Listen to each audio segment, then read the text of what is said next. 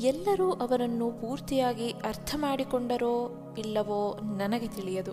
ಬಹುಶಃ ಇಲ್ಲ ಎಂದು ಕಾಣುತ್ತದೆ. ಅತ್ಯಂತ ರೋಚಕವಾಗಿದ್ದ ಅವರ ಸೂಕ್ಷ್ಮ ಲೋಕದ ಸಾಹಸಗಳ ವರ್ಣನೆಗಳಲ್ಲೇ ಜನರಿಗೆ ಹೆಚ್ಚು ಆಸಕ್ತಿ ಇತ್ತು. ಆದರೆ ಅವರ ಬೋಧನೆಗಳು ಅಥವಾ ಊರ್ಧ್ವ ಲೋಕಗಳ ಋಷಿಗಳಿಂದ ಅವರು ತರುತ್ತಿದ್ದ ಸಂದೇಶಗಳೆಡೆಗೆ ಗಮನ ಹರಿಸಿದವರು ಕೆಲವೇ ಮಂದಿ. ಜನರು ಅಮರರನ್ನು ಅರ್ಥ ಮಾಡಿಕೊಂಡಿದ್ದೇ ಹೌದಾದರೆ ತಮ್ಮ ಮಕ್ಕಳ ಜಾತಕಗಳನ್ನು ತಂದು ಅವರಿಗೆ ಯಾವಾಗ ಮದುವೆಯಾಗುತ್ತದೆ ಎಂಬಂಥ ಪ್ರಶ್ನೆಗಳನ್ನೆಲ್ಲ ಕೇಳುತ್ತಿರಲಿಲ್ಲ. ಅಮರ ಜ್ಯೋತಿಷಿಯಾಗಿರಲಿಲ್ಲ.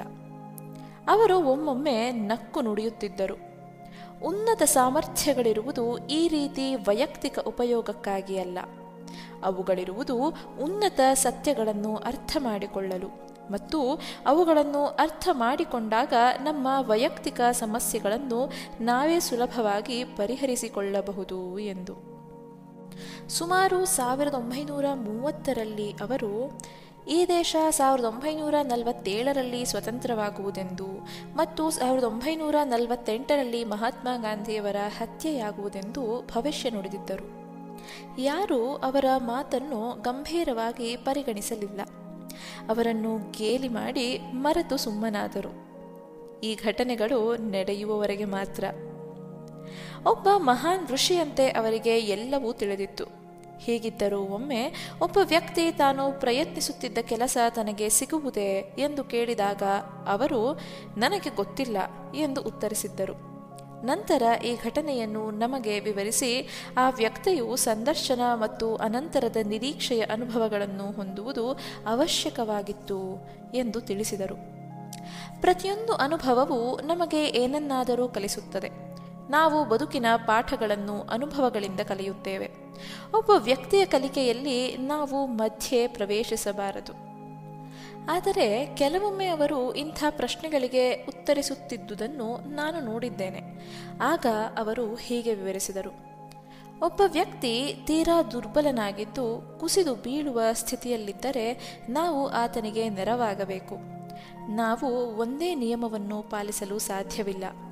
ಇನ್ನೂ ಅನೇಕ ನಿಯಮಗಳಿವೆ ಎಂದವರು ಉತ್ತರಿಸಿದರು. ಅಗತ್ಯವಿದ್ದವರಿಗೆ ಅವರು ಸದಾ ನೆರವಾಗುತ್ತಿದ್ದರು ಎಂದು ನನಗೆ ತಿಳಿದಿತ್ತು. ನಾವು ಪಾಶ್ಚಿಮಾತ್ಯ ದೇಶಗಳಿಂದ ಎಲ್ಲವನ್ನೂ ಒಪ್ಪಿಕೊಳ್ಳುತ್ತೇವೆ. ಶೇಕ್ಸ್ಪಿಯರ್ನಿಂದ ಜೀನ್ಸ್ವರೆಗೆ ಮಾರ್ಕ್ಸ್ವಾದದಿಂದ ಮಡೋನ್ನಾವರೆಗೆ ಎಲ್ಲವೂ ನಮಗೆ ಸಮ್ಮತವೇ. ವಿವೇಕಾನಂದ ಮತ್ತು ಪತಂಜಲಿಯನ್ನು ಪಾಶ್ಚಿಮಾತ್ಯರು ಮಹಾನ್ ವ್ಯಕ್ತಿಗಳೆಂದು ಘೋಷಿಸಿದ ನಂತರವೇ ನಾವು ಅವರನ್ನು ಒಪ್ಪಿಕೊಂಡೆವು.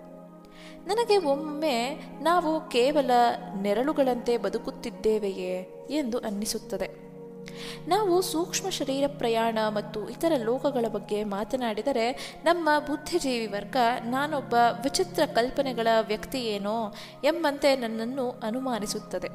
ಆದರೆ, ಪಶ್ಚಿಮ ದೇಶಗಳಲ್ಲಿ ಅನೇಕ ವ್ಯಕ್ತಿಗಳು ಮತ್ತು ಗುಂಪುಗಳು ಸೂಕ್ಷ್ಮ ಲೋಕದ ಅನುಭವಗಳು, ಚೈತನ್ಯಗಳು, ನವಯುಗ, ಯುಗಪುರುಷ ಮತ್ತಿತರ ಸಂಗತಿಗಳ ಬಗ್ಗೆ ಮಾತನಾಡುವುದನ್ನು ಕಂಡರೆ ಸಂತೋಷವಾಗುತ್ತದೆ.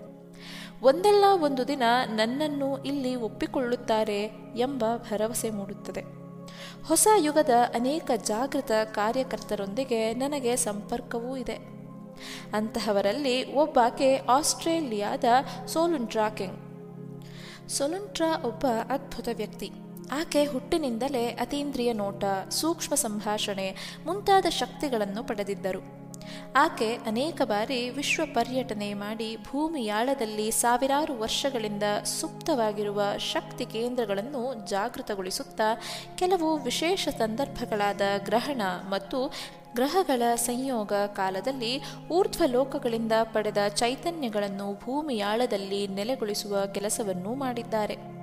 ಆಕೆ ಸಾವಿರದ ಒಂಬೈನೂರ ತೊಂಬತ್ತೈದರಲ್ಲಿ ನನ್ನನ್ನು ಭೇಟಿಯಾಗಿ ಅನಂತರ ತನ್ನ ಚಿಕ್ಕ ತಂಡದೊಂದಿಗೆ ಕಾಶ್ಮೀರಕ್ಕೆ ತೆರಳಿ ಅಲ್ಲಿ ಶಾಂತಿ ಮತ್ತು ಆಧ್ಯಾತ್ಮಿಕ ಜಾಗೃತಿಯನ್ನು ಸಾಧ್ಯವಾಗಿಸಲು ವಿಶೇಷ ಚೈತನ್ಯಗಳನ್ನು ಸ್ಥಿರಗೊಳಿಸಿದರು.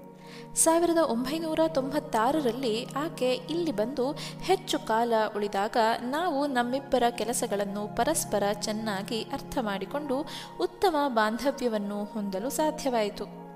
ನಾನು ಸಂಪೂರ್ಣವಾಗಿ ವಿಚಾರ ವಿನಿಮಯ ಮಾಡಲು ಮತ್ತು ಇತರ ಲೋಕಗಳಿಗೆ ಸೂಕ್ಷ್ಮ ಶರೀರದಲ್ಲಿ ಪ್ರಯಾಣಿಸಲು ಸಾಧ್ಯವಾದದ್ದು ಕೇವಲ ಸೊಲುಂಟ್ರಾ ಜೊತೆ ಮಾತ್ರ. ಸದ್ಯ. ನಾನು ಭ್ರಮಾಧೀನನಲ್ಲ ಎಂದು ಹೇಳಲು ಒಬ್ಬರಾದರೂ ಇದ್ದಾರೆ. ಇದು ಋಷಿಗಳು ನಡೆದಾಡಿದ ಯೋಗ ಜನಿಸಿದ ನಾಡು. ಆರ್ಯಭಟ, ಪತಂಜಲಿ ಮೊದಲಾದ ಮಹಾತ್ಮರು ಅನೇಕ ಅನುಭಾವಿ ಸಂತರು ಈ ನಾಡಿನಲ್ಲಿ ಜೀವಿಸಿದ್ದಾರೆ. ವಿವೇಕಾನಂದ, ರಾಮಕೃಷ್ಣ ಪರಮಹಂಸ, ಅರವಿಂದರು, ರಮಣ ಮಹರ್ಷಿ ಮೊದಲಾದವರು ಇಲ್ಲಿ ಬಾಳಿ ಬದುಕಿ ದಾರಿ ತೋರಿದ್ದಾರೆ. ಹೀಗಿದ್ದರೂ ದೇಗುಲಗಳ ಮತ್ತು ಆಶ್ರಮಗಳ ನಾಡಿನಲ್ಲಿ ಬದುಕುವ ನಾವು ಎಡ್ಗರ್ ಕೇಸಿಯಂತಹ ವ್ಯಕ್ತಿ ಇಲ್ಲಿ ಹುಟ್ಟಿದ್ದರೆ ಆತನನ್ನು ಒಪ್ಪಿಕೊಳ್ಳುತ್ತಿರಲಿಲ್ಲ. ಪ್ರಾಣಿಕ್ ಹೀಲಿಂಗ್ ಮತ್ತು ರೇಖಿ ಹೊರಗಿಂದ ಬಂದಿದ್ದರೆ ನಾವು ಅವುಗಳನ್ನು ಗೇಲಿ ಮಾಡುತ್ತಿದ್ದವೇನೋ. ಆದರೀಗ ಅವು ಆಧುನಿಕ ಸಂಪ್ರದಾಯಗಳಾಗಿ ರಾರಾಜಿಸುತ್ತಿದೆ. ಅಮರ ಇನ್ನೊಬ್ಬರು ತಮ್ಮನ್ನು ಹೇಗೆ ಸ್ವೀಕರಿಸುತ್ತಾರೆ ಎಂದು ತಲೆಕೆಡಿಸಿಕೊಳ್ಳುತ್ತಿರಲಿಲ್ಲ. ಅವರದು ಪ್ರಖರ ಸೂರ್ಯನಂತಹ ವ್ಯಕ್ತಿತ್ವವಾಗಿತ್ತು.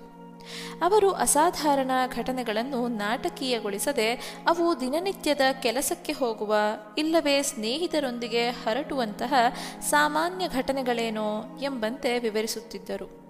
ನಾವು ಎಂದಾದರೂ ನಿನ್ನೆಯ ದಿನ ಏನು ನಡೆಯಿತು? ಎಂದು ಕೇಳಿದರೆ ಅವರು, ಯಾವ ಹಿಂಜರಿತವೂ ಇಲ್ಲದೆ ತಾವು ಹಿಮಾಲಯಕ್ಕೆ ಹೋಗಿ ಮಾರ್ಕಂಡೇಯ ಮಹರ್ಷಿಗಳನ್ನು ಭೇಟಿಯಾದದ್ದು, ಅವರಿಂದ ಕೆಲಸಕ್ಕೆ ಸಂಬಂಧಪಟ್ಟ ಸೂಚನೆಗಳನ್ನು ಪಡೆದಿದ್ದು, ನಂತರ ಇನ್ನೊಂದು ತಾರಾ ಸಮೂಹದಲ್ಲಿದ್ದ ಭೂಮಿಯೊಂದಕ್ಕೆ ಹೋಗಿ ಅಲ್ಲಿನ ಜನರನ್ನು ಭೇಟಿಯಾಗಿ ಅಲ್ಲಿಂದ ಮಾಹಿತಿ ತಂದದ್ದು ಇತ್ಯಾದಿಗಳನ್ನೆಲ್ಲ ವಿವರಿಸುತ್ತಿದ್ದರು. ಒಮ್ಮೆ ಅವರು ನಕ್ಷತ್ರವೊಂದರತ್ತ ಹೋಗುತ್ತಿದ್ದಾಗ ದಾರಿಯಲ್ಲಿ ಸಿಕ್ಕಿದ ಒಬ್ಬ ದೇವದೂತ ನಮ್ಮ ಭೂಮಿಯನ್ನು ಕುತೂಹಲದಿಂದ ನೋಡುತ್ತಾ ಅಮರರಿಗೆ ಹೇಳಿದ, ಈಗ ಈ ಮಾನವರು ತಮ್ಮ ಮೊದಲನೆಯ ಉಪಗ್ರಹವನ್ನು ಕಳಿಸಿದ್ದಾರೆ, ಮುಂದೆ ಇನ್ನೇನು ಮಾಡುತ್ತಾರೆ? ಹಿಂದಿನ ಕಾಲಚಕ್ರದಲ್ಲಿ ಅವರು ಪರಸ್ಪರ ಅಣ್ವಸ್ತ್ರಗಳಿಂದ ಬಡಿದಾಡಿ ನಾಶಗೊಂಡಿದ್ದರು, ಈ ಬಾರಿ? ಎಂದು ಅದು ಸಾವಿರದ ಒಂಬೈನೂರ ಎಪ್ಪತ್ತೇಳನೇ ಇಸವಿಯ ಶಿವರಾತ್ರಿಯ ಮರುದಿನವಾಗಿತ್ತು. ನಾನು ಅಮರರ ಪೂಜಾ ಮಂದಿರವನ್ನು ಪ್ರವೇಶಿಸುತ್ತಿದ್ದಂತೆ ಒಂದು ಅದ್ಭುತ ದೃಶ್ಯವನ್ನು ಕಂಡೆ.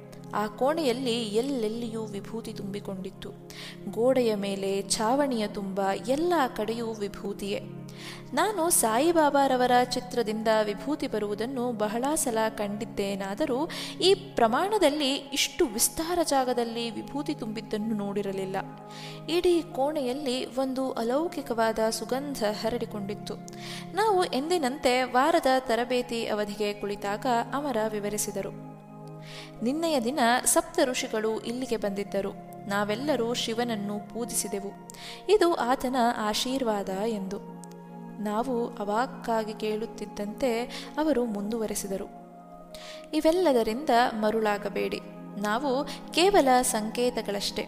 ಮೋಸಸ್ಗಾಗಿ ಸಮುದ್ರ ಬೇರ್ಪಟ್ಟಿತು.